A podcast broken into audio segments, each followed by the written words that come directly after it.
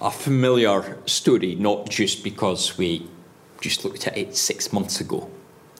A familiar story um, to, I would imagine, most of those in Lighthouse from the earliest age. It's one of those stories, isn't it, that we hear of the baby in the bulrushes.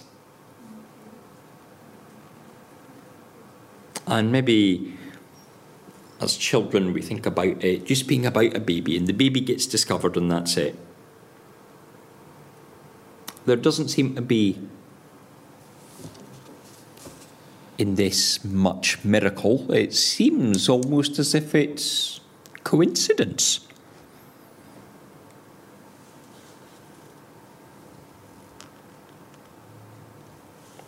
It's an account of how an, Isra- uh, an Israelite baby boy doesn't die.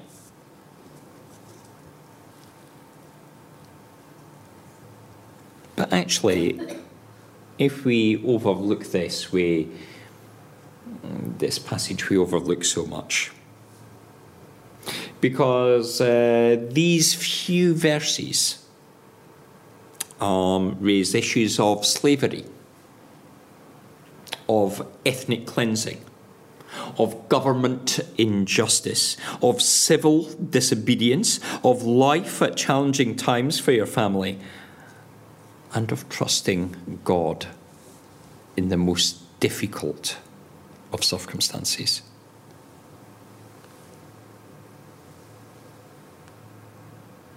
Now, the way this, uh,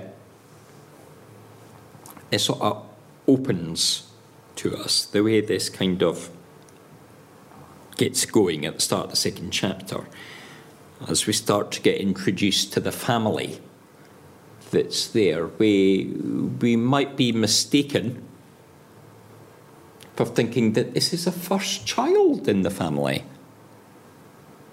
But of course, as we read through the passage, we discover there's a, a much older sister, a sister that's entrusted to go and watch over the baby, a sister that will look after the young child. It will be ready and willing and able to go and stand up in front of the Pharaoh's daughter that's able to go and bring the mum. But if we were to carry on reading in Exodus, we actually find there's so much more to the family, even an older brother to Moses. Aaron, three years older.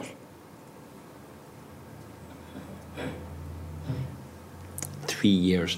Now, has the, the new law of killing the baby boys been instituted in that time has somehow Aaron been saved earlier by some wonderful means. We, we, we don't know, we don't know the ins and outs. But what we can see here is that this family, this Levite family, are people who trust in God.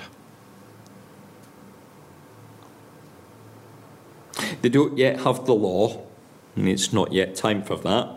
We'll get that in about another 20 chapters, or about 18 maybe. But there is a relationship there, there's a trusting there, there's a, a sense of trying to be God's people.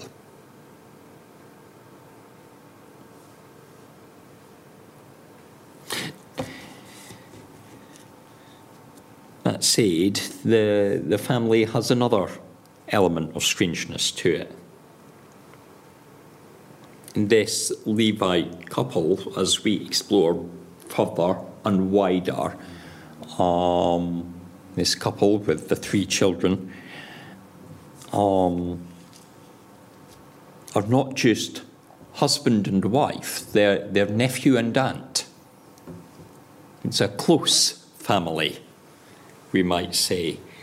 Um, very close relationship wise to be a married couple, we would think in our Western understanding to modern ears. Um, historically, we might joke about how um, uh, people in a certain area might be uh, inbred, um, such that uh, doctors might put the. Um, they used to have, uh, they still have read codes, little abbreviations for what, um, for something about the patient that gives you a clue as to what it is, just at the top of the the screen, so that you know something. Uh, NFN, normal for Norfolk. You know, you can't put them in these days because they, they, um, it's all computerized. But doctors used to make up their own.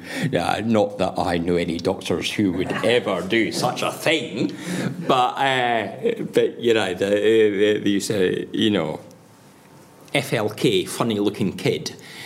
The, you know, the, the, there used to be things there that you would say immediately and go, oh, right, okay and it'd give you a clue before the actual patient came into the room. Um, and, and we would think about how isolated communities would intermarry. Now, marrying an aunt would be too close to go through UK law. That there's a list of who you can actually marry and who you cannot marry. Aunt nephew is too close, but actually, cousins is legal.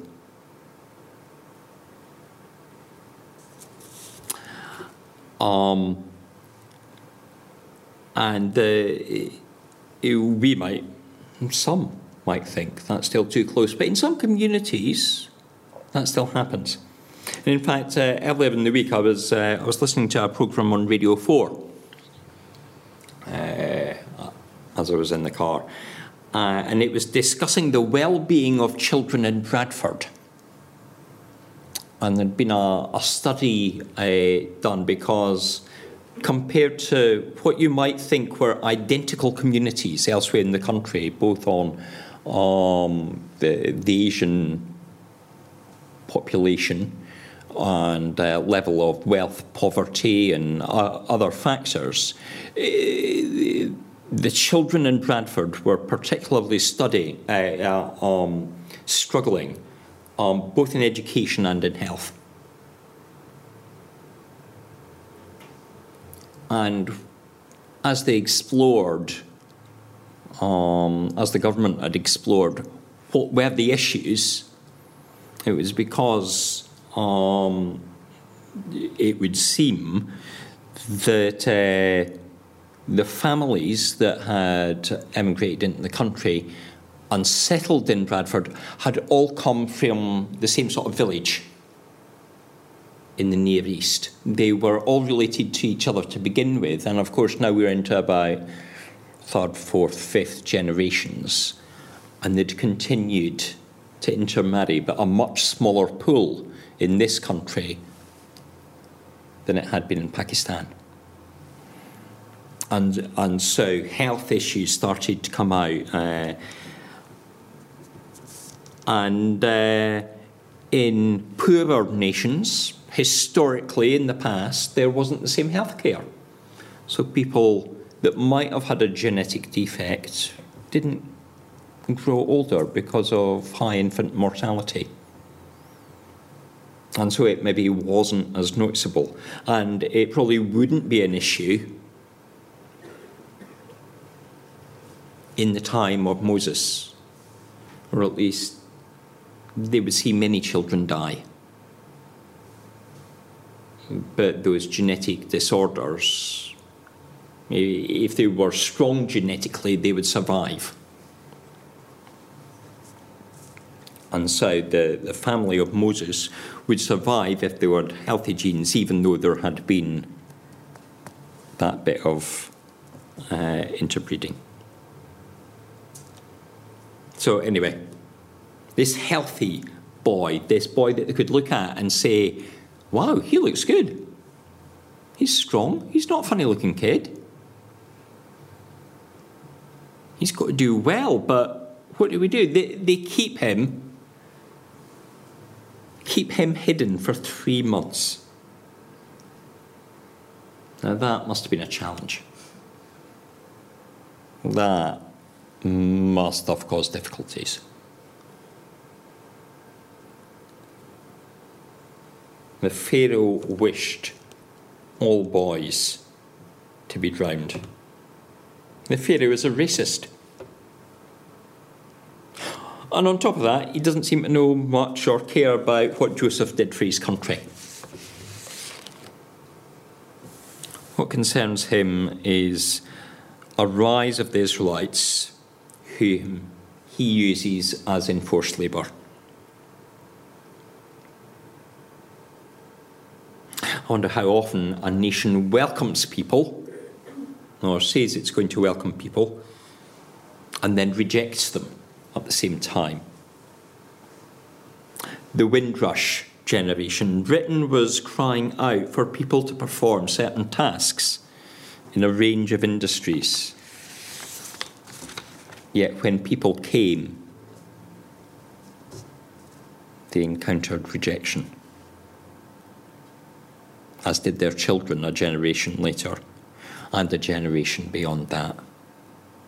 And the same is true today. Our, our country is dependent on immigration. Um, you know, 20% of all NHS staff were born overseas. If you actually look at doctors, 30% of doctors in the country born overseas, 40% uh, those involved in ma- manufacture of food products come from overseas. Um, but yet we struggle as a nation with the concept of immigration. The Pharaoh uh, has a phobia. A phobia is not just a fear, but it's a misplaced fear. And rather than find a positive way forward of thinking how he could work with the Israelites, with the Hebrew people. He decides that's it for the boys. He's going to cut off his nose to spite his face. And I say that because, of course, if you kill the boys, where's your workforce in 15 years' time? But he takes a short term approach. He has a fear in the back of his mind at that time and says, No, that's it. This is the way I'm going to tackle it. How long do we look at long term consequences rather than a small picture? How long do we actually stop and think about the results of our actions? The Pharaoh obviously hadn't. On a whim, he passes a law. Unjust, uncaring, but also not good for his own people. Well, that three month old child is getting big, getting noisy, difficult to hide, is placed into a special made basket, waterproofed with tar, watched over from the riverside.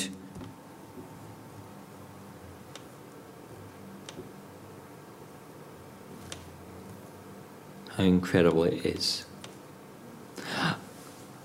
And we don't really know from here you know, whether the mum Jochebed, whether she, you know, has a plan of what will happen. Whether this place of hiding is taken with such great care because they know the Pharaoh's daughter goes there.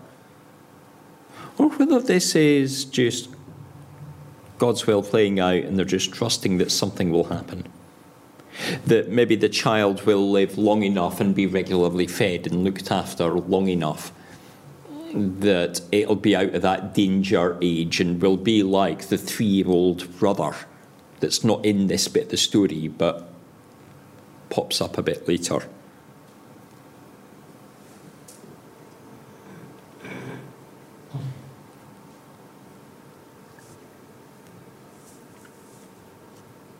So the family go and hide. Hide the child. And the risks in that, the risks of hiding the child, are probably similar to those risks faced in Germany during the Second World War for those who hid Jews in their homes. Today, death may face some Christian worshippers and some of those who may hide Christian worshippers in foreign lands. Death may face some who flee to this country as asylum seekers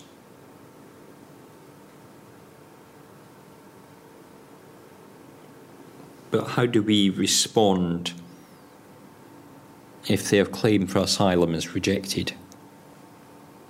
If they are on the verge of getting deported? There are churches that stand up for them and shelter them, knowing that the law of the land is that they should be handed over. Ministers and congregations in the UK, of course, don't face um, death for harbouring a fugitive. They may face imprisonment. But of course, there, there were um, churches in the past where in this country they struggled to freely worship the Lord in the way that we would want to. Um, 17th century, you know, I think I said just the other week, you know, the, the church that I was in in Tadley before I went to train for the ministry, it, it was built like a house. Built like a house so that they could hide.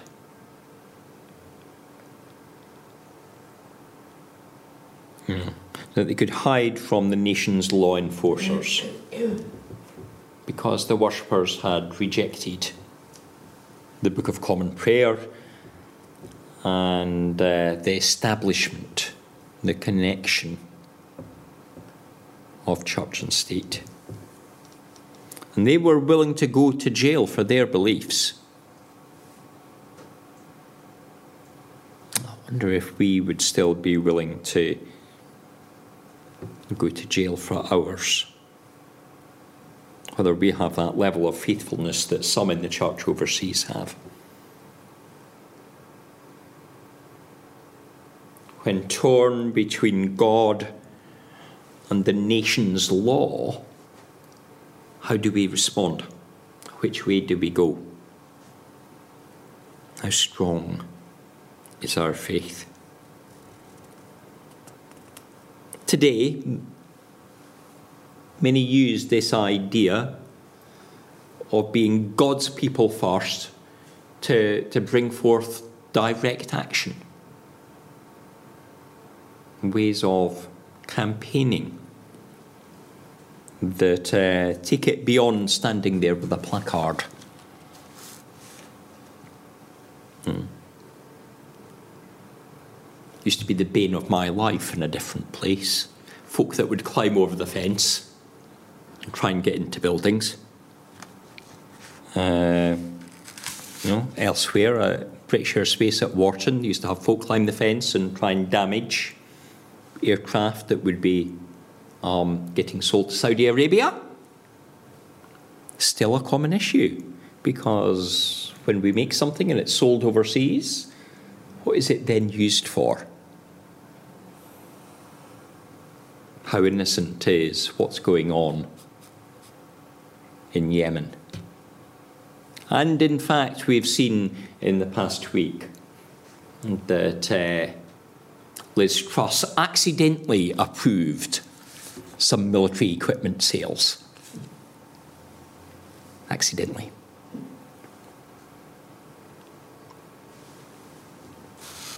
I'm reaching a boycott. Others might chain themselves, might chain themselves to a tree to prevent the construction of a bypass. Maybe they would follow the school strike movement of Greta Thunberg. I wonder if any of you were marching in Brighton on Friday. No. Um, Hugh, curate up the road, um, did a tweet on Friday saying, um, "What a shame it was that he, it was it, his day off, his day off, same as mine. Um, it was his day off because that meant he couldn't go and strike. You know, so he'd just stay at home and do other things instead of going on strike. I don't, I don't think he was going to go on strike at all. That's not quite Hugh's politics. Um, but, you know, there's that challenge of where our faith leads us, how we respond to the world. What is right for us to do as God's people?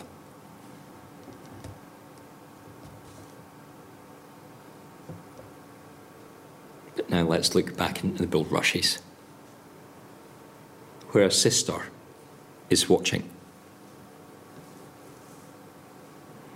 and watches as the baby is found. Even if the plan was for the baby to be found by the Pharaoh's daughter, the element of risk in that is so high. So high.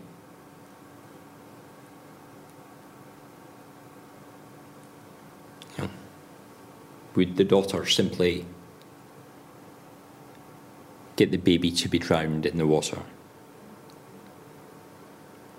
And how dreadful it must have been for the mum, wondering at home if her son was well. But yet, as a Levite,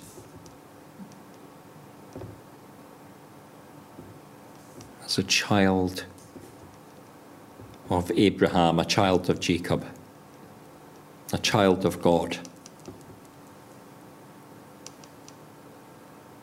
She would have a sense of God's presence and know all would be right. Maybe it's a, a similar feeling if she senses that this is what God has called her to do. Maybe it's a similar feeling to a mum at home on the child's first day at school I think it's maybe a bit more than that, isn't it? Maybe it's a bit like um, a parent whose child leaves home for university. It's more than that, isn't it? Maybe a mum whose son has gone off to join the armed forces. The person is still their child, but they know something's never going to be the same again. And we have encounters and times in our lives where we know it's not going to be the same again.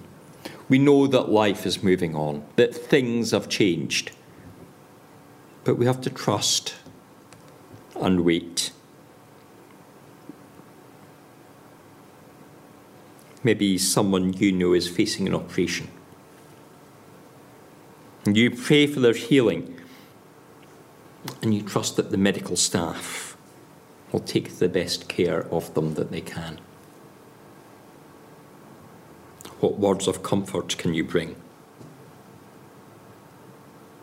What can you say that lets them know God is with them in that situation, that time of balance on the knife edge? God is with them as he was with Jochebed.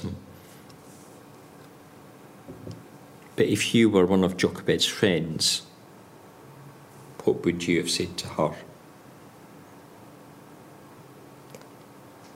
All goes well here. All goes well. The basket gets spotted, it gets opened, the baby cries, And the daughter is delighted.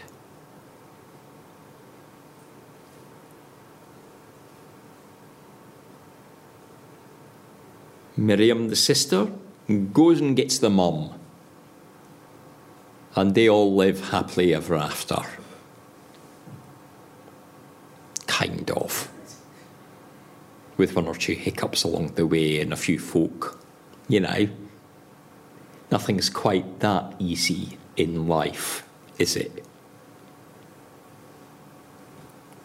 But for now, Moses can live with royal protection. Moses can live and receive the best education. Moses can be well fed and nourished and grow strong. He can be the person that is set up and ready to be God's man, leading the people forward out of Egypt towards the promised land. Often, what happens doesn't make sense in the journey of life. How else,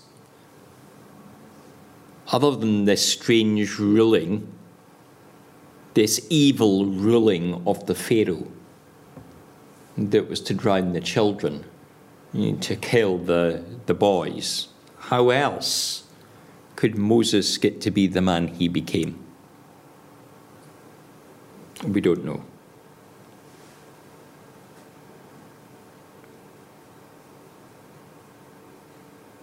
But God takes difficult circumstances, things that are evil,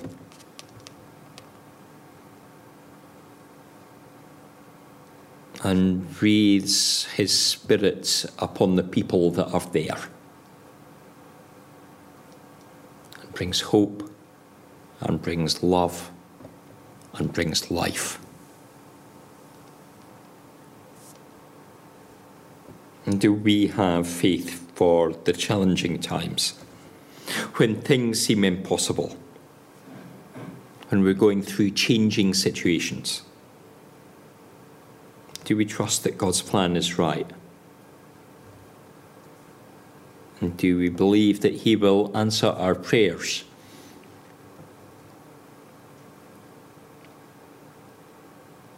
I pray that we do.